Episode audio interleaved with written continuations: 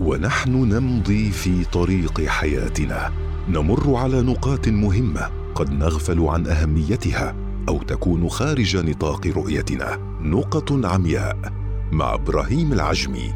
أهلا بكم مستمعينا الأعزاء في حلقة جديدة من حلقات برنامج نقط عمياء في نسخته الثانية، والذي نتطرق في كل حلقة من حلقاته إلى أمر مهم قد نغفل عنه في مفاصل حياتنا ويكون خارج نطاق رؤيتنا، فنمضي في ممارسته فيشق علينا فعله أو يحرمنا الترك فوائده.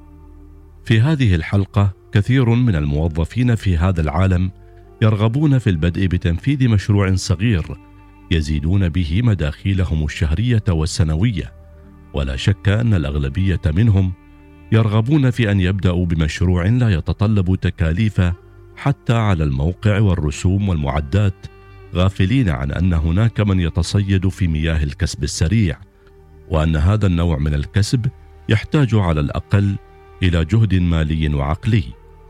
بداية وبكل صراحة، لا يوجد في هذا العالم الأرحب طريقة للربح لا تحتاج لبذل جهد، سواء كان هذا الجهد ماليا أو بدنيا أو عقليا أو وقتيا.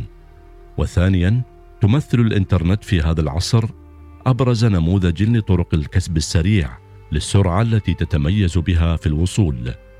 ومن أبرز أشكال الكسب السريع عن طريق الإنترنت إنشاء المواقع والتطبيقات والتدوين وإنتاج المقاطع المصورة، ولكن حتى هذه الأساليب قد تشكل للبعض تكاليف وجهدا وتعبا، فهم لا يريدون بذل أي مجهود يذكر، لذا يطلبون طريقا أكثر راحة للكسب، أي أن يجلسوا على كراسيهم وتأتيهم الأرباح، ما يجعلهم ينساقون لا إراديا إلى المضاربة، وهي شراء أصل من الأصول مثل الأسهم والسندات، متناسين أنه لا يوجد في هذا الكون مشروع لكسب المال لا يحتاج إلى أدنى مجهود، سواء كان هذا المجهود بالمال أو العقل أو الجسد أو حتى بذل بعض الوقت من وقت الإنسان الثمين. ففي المضاربة وشراء الأسهم والسندات لا يكفي امتلاكك للمال، بل لا بد أن يكون لديك إلمام معرفي بهذا النوع من المشاريع، أي تحتاج إلى جهد مالي وعقلي ووقتي.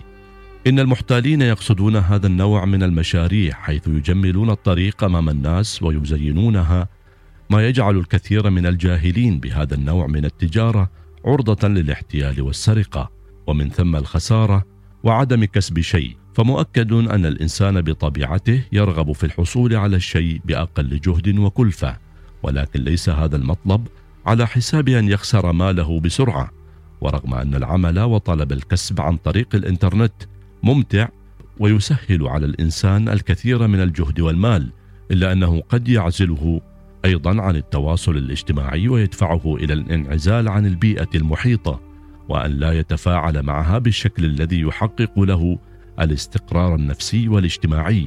وطبيعة المحتالين والنصابين أنهم يصطادون في البحار المفتوحة والمحيطات، لمعرفتهم أن هذه البحار سهل الهروب فيها ولا يمكن القبض عليهم بسهولة، وهي نفس البحار التي يضيع فيها قليلو الخبرة والمكنة. فحسب بيانات الشرطة في كل الدول، يسقط يوميا كثير من الناس كضحايا لعمليات نصب واحتيال، وأن السبب الرئيس لهذا السقوط هو الرغبة الملحة للكسب السريع والحصول على الخدمات بدون بذل أي جهد، بالإضافة إلى الجهل بهذه الطرق وفقدان الحس التجاري الذي لا يمكن أن يدفع ريالا واحدا إلا بضمان يمكن أن يستخدمه في حال وقع في أيدي المحتالين. فعلى كل واحد منا أن يضيق المساحة التي يرتع فيها ويمكن أن يدخلها الغرباء بسهولة، وأن يربحوا ويحصلوا على أموالك بأدنى جهد. في هذه الحلقة مستمعينا الأعزاء، وجهنا الضوء على نقطة من النقاط التي يغفل عنها البعض أو تكون خارج مجال رؤيتهم، وهي أنهم يميلون للكسب السريع في غفلة منهم بأن حتى هذا النوع من الكسب يحتاج إلى جهد ومال. على أمل أن نلتقي مع نقطة أخرى من نقط عمياء. إلى اللقاء. نقط عمياء مع إبراهيم العجمي. وبنور منك ربي أرني أنظر إلي. الوصال، الإذاعة الأولى.